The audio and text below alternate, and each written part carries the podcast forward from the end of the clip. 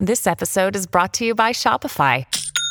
Forget the frustration of picking commerce platforms when you switch your business to Shopify, the global commerce platform that supercharges your selling wherever you sell. With Shopify, you'll harness the same intuitive features, trusted apps, and powerful analytics used by the world's leading brands. Sign up today for your $1 per month trial period at shopify.com slash tech, all lowercase. That's shopify.com slash tech. This is A Word, a podcast from Slate. I'm your host, Jason Johnson.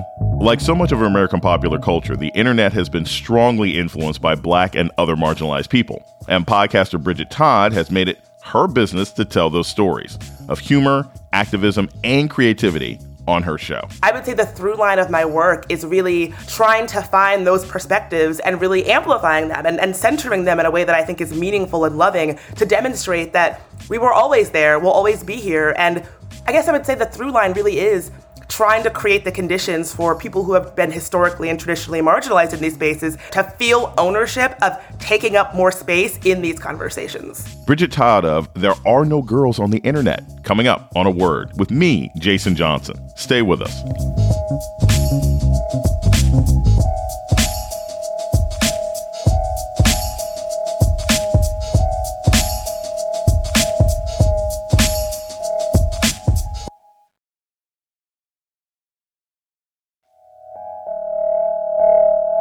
Welcome to A Word, a podcast about race and politics and everything else. I'm your host, Jason Johnson. The worlds of technology and social media are driving the most important discussions in culture and politics. And the online space has given black and other marginalized creators a platform that past generations would have envied.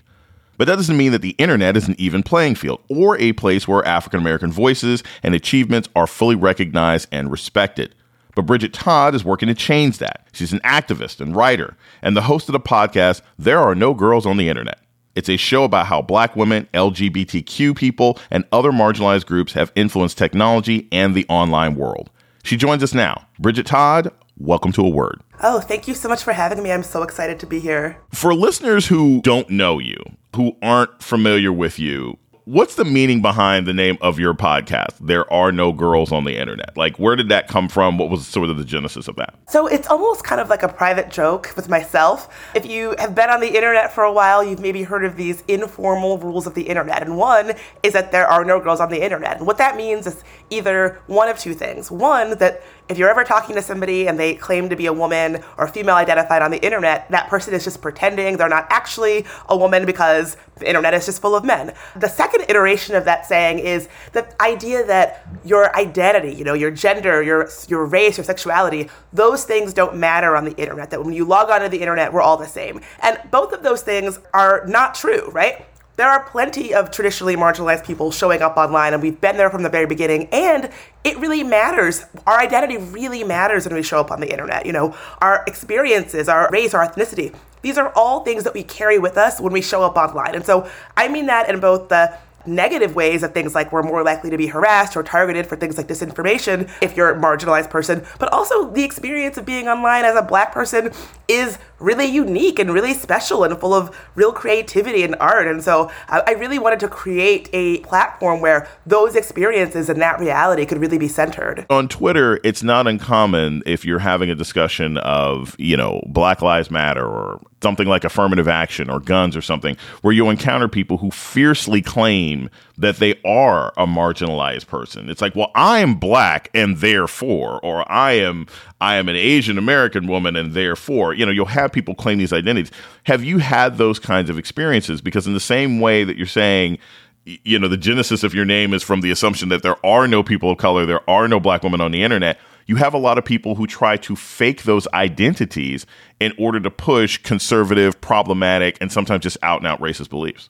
Absolutely. So that is a phenomenon I've definitely seen on the internet. The cultural critic Wanna Thompson, she has a word for it, N-word fishing. When someone, it's like catfishing. Uh, so she coined that phrase to describe it, and it definitely it is something that it I have encountered it, and it has you know, a real, like a real big impact. A good example is uh, one of my favorite episodes that we did of the show is uh, about this woman, Shafiqah Hudson, who was just a black woman who, you know, going about her, her life on Twitter, who realized one day that she was getting all of this strange activity from people purporting to be black feminists on Twitter, but people that she had never heard of, that didn't really have a lot of followers. And come to find out, these are just people you know, in a coordinated fashion, trying to pretend to be black feminists to spread chaos and confusion. And, you know, she reported this to Twitter. She thought, like, something is going on here. People need to know about this. And really, nothing was done. Nobody really listened. And so, flash forward to the 2016 election, well, a Senate inquiry goes on to find that the number one group of people who was targeted for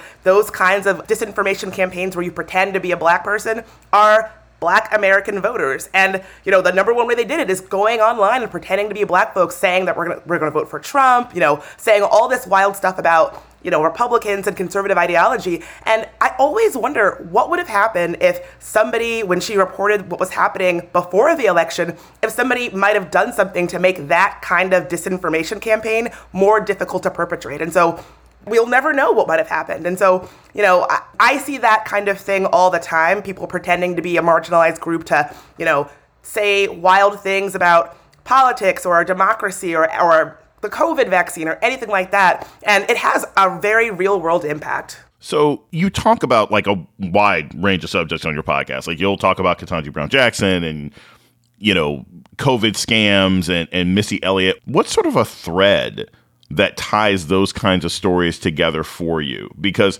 you know a lot of times you know some podcasters hey this is my theme. It's always going to be on education. It's always going to be on the internet. It's always going to be on food or something else like that. What's a through line for you in your work? I would have to say the idea of widening the lens to show that no matter what the conversation is, if it's a conversation about the internet and technology, there was a black woman or a queer person or a trans person there all along, and their perspective should be at the center of the conversation, right? And so I think that we have this attitude that technology and the internet is a white boys club and that people who are not white boys have been trying to break their way through, you know, since the beginning. And I told myself that for a really long time.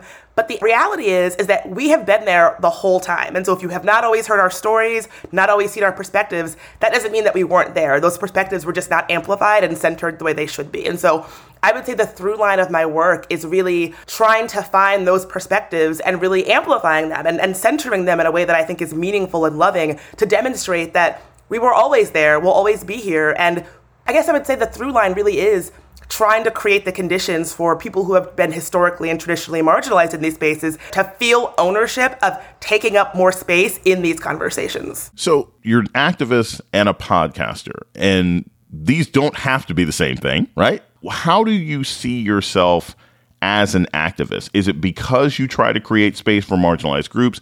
Were you an activist sort of on the ground and then decided to take those experiences to a podcast?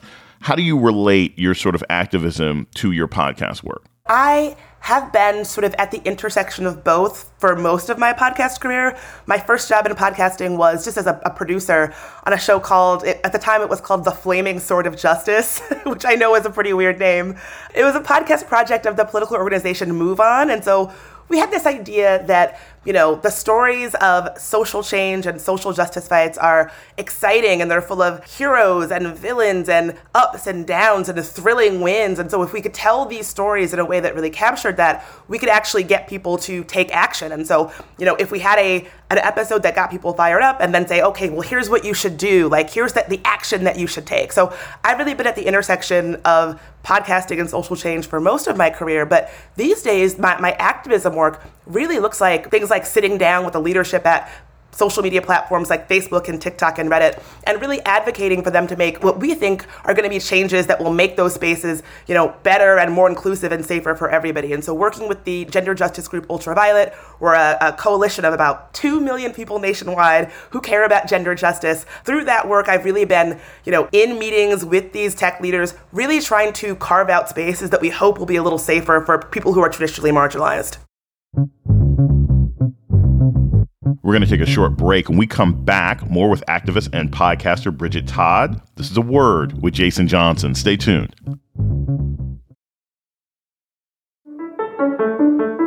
This is Jason Johnson, host of A Word, Slate's podcast about race and politics and everything else.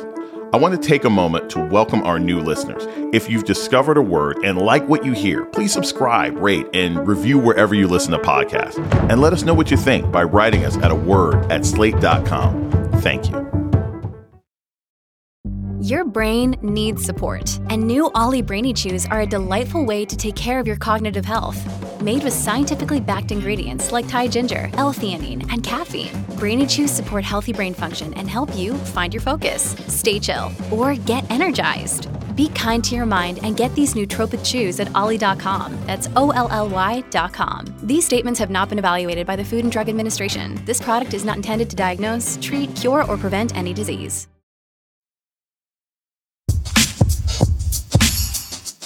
You're listening to A Word with Jason Johnson. Today, we're talking with Bridget Todd, host of the There Are No Girls on the Internet podcast. So, I got to ask you, you used to teach classes at Howard. What led you to teaching at Howard? What did you teach there and what did you get out of it? It was my dream job. You know, I think back so fondly to those days. I so I started teaching at Howard. I initially was a grad student at University of Maryland College Park. I was trying to get a PhD in African American women's literature and I dropped out, and before dropping out, I was doing that thing where I was I had gotten a full-time job at Howard while I was still trying to finish my PhD. And so, you know, for most people who are academics, the teaching part of academia is kind of the thing that you sort of have to do. You're like, oh, I, I need to make money, I need whatever. But my research, my academic work, like that's what fuels me. For me, it was the exact opposite. I loved showing up to the classroom every day. I loved being around young people. And I was finding you know, Howard is this campus where the students are so socially active and so socially and politically like engaged that I was teaching at this time in my life where I myself felt very disengaged and disempowered. Like I like a lot of things were happening politically and socially that I had a lot of feelings about, but the best I could do was like muster up an angry Facebook post and then send it to my 20 friends who all agreed with me and that was the end of it, right? But these young people, they were so full of life and they felt so empowered to change the world around them that honestly, I was so truly inspired by showing up to class every day with them that they were my real inspiration to focus more on activism and organizing full time because, you know, young people are just so full of energy and optimism and power that teaching was like a really special time in my life. I, I, I truly miss it. Do you think the internet has sort of sapped away like the power of on the ground activism that we've seen in the past? Do you think that it's become an easier way for people to be active? Or do you think it's actually amplified some of the feelings that people have on the ground? Because, you know, there's really strong debate as to whether or not you've got a lot of 19 year olds who may be active engaged, but it's hashtag activism and it's not necessarily knocking on doors or making phone calls or voting. I remember when hashtags like Black Lives Matter and Me Too were coming up, the big criticism was that, oh, it's just clicktivism. It's just, you know, you're posting on your social media and that's it. I can completely understand how it looks that way, right? That people are just posting on social media and then going about their lives and taking no other action. But, you know, in the school of organizing that I came up in, those online actions that maybe seem really small are actually just the first like um, plank of walking people up a ladder of engagement, right? And so maybe one day you're, you're tweeting with a hashtag or sharing something or signing an online petition. Maybe the next day you're going to donate. Maybe the next time someone asks you, you know, gives you a, a higher bar ask, you're coming out to a rally. Maybe you're volunteering at a rally. Maybe you're hosting an event at your house, right? And so in the school of organizing that I came up in, those lower bar asks are just the first step to get somebody to a higher bar ask. And so I think that as long as long as online activism and online organizing is you know attached to some other kind of tactic it doesn't have to be in you know IRL but I think as long as it's like grounded to something it's always effective and so I can see why people might think it's just you know, a cop out, clicking a hashtag, whatever. But it really can be something that can lead people up a ladder of engagement where, you know, they're signing the first petition on, on Monday and by Friday they're like volunteering at an event. On your podcast, you've talked a lot about sort of Afrofuturism and what that means to your work.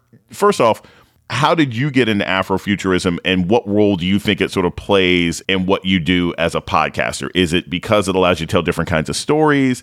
Is it optimism about the future? Is it because it allows you to talk about MCU movies or DC? Like, how does Afrofuturism play a role in your podcast? So I would say how I first even got hip to Afrofuturism was definitely just being a kid. And my dad used to have this collection of records. I would like stare at his like Parliament Funkadelic records and like Earth, Wind, and Fire records. I remember like staring at this wild imagery and just being like, what does this mean? Like, is there a hidden code in this? Come to find out, it was just like looked very cool and like I, I was like way reading into it. But you know, for me, I think that in my work, especially as it pertains to telling stories about technology, Afrofuturism really informs it because you know people have to be able to imagine better worlds and, and better scenarios and, and better lives out there, right? And so I, I think about enslaved people who had to be able to use their imaginations to dream of a world that they had no idea existed and then make that real. And so I think that I see Afrofuturism playing out in this like hopeful way of, you know, what does it look like to imagine a tech enabled world that is actually better, not worse. I think that when we think about like what technology is doing to society and to our democracy and to our world, it's so easy to say it's that's making it worse. That's because it is. But where are the people who are using their imaginations and, and thinking about the future in a way that allows you to say, like, well, what if it was better? How could we use technology to center people and to center care and to center creativity and love and beauty and joy? And so people who have been able to imagine that, imagine those futures that are not yet real, I think that's what really grounds my work in that kind of optimism and joy that I, that I see so prevalent in Afrofuturism. We're going to take a short break. and we come back, more with podcast host Bridget Todd. This is a word with Jason Johnson. Stay tuned. This is the story of the one. As head of maintenance at a concert hall, he knows the show must always go on. That's why he works behind the scenes, ensuring every light is working, the HVAC is humming, and his facility shines. With Grainger's supplies and solutions for every challenge he faces, plus 24 7 customer support, his venue never misses a beat. Call click grainger.com or just stop by. Grainger, for the ones who get it done.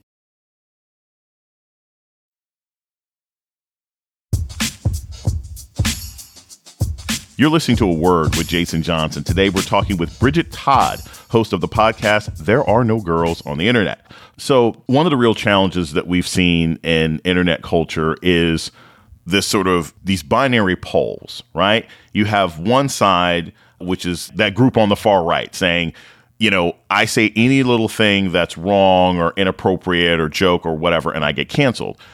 But then I do think you can have problems on sort of the other extreme where people can say something or do something and they may not know that it was offensive or problematic, right? Where do you see the healthy space to draw that line? Where do we find that place between not catering to people who are actively, consistently hostile, but at the same time giving space to people who literally do not know or may not know they've committed offense and allowing them to still learn and be a part of the community? As you said, there are people who are legitimately bad actors who want to, you know, say wild stuff to get people upset, to confuse people, to, to stoke fear and stoke tension. And that's what they're doing, right? And then we know that that is a, an intentional tactic to create an environment online where people who legitimately don't know things or legitimately are just asking a question, not because they want to, you know, get everybody upset because they really want to know, bad actors have created a, a, climate where people who are interested in legitimate discourse don't really have a lot of room to do that on these platforms, and that is by design. And so, you know,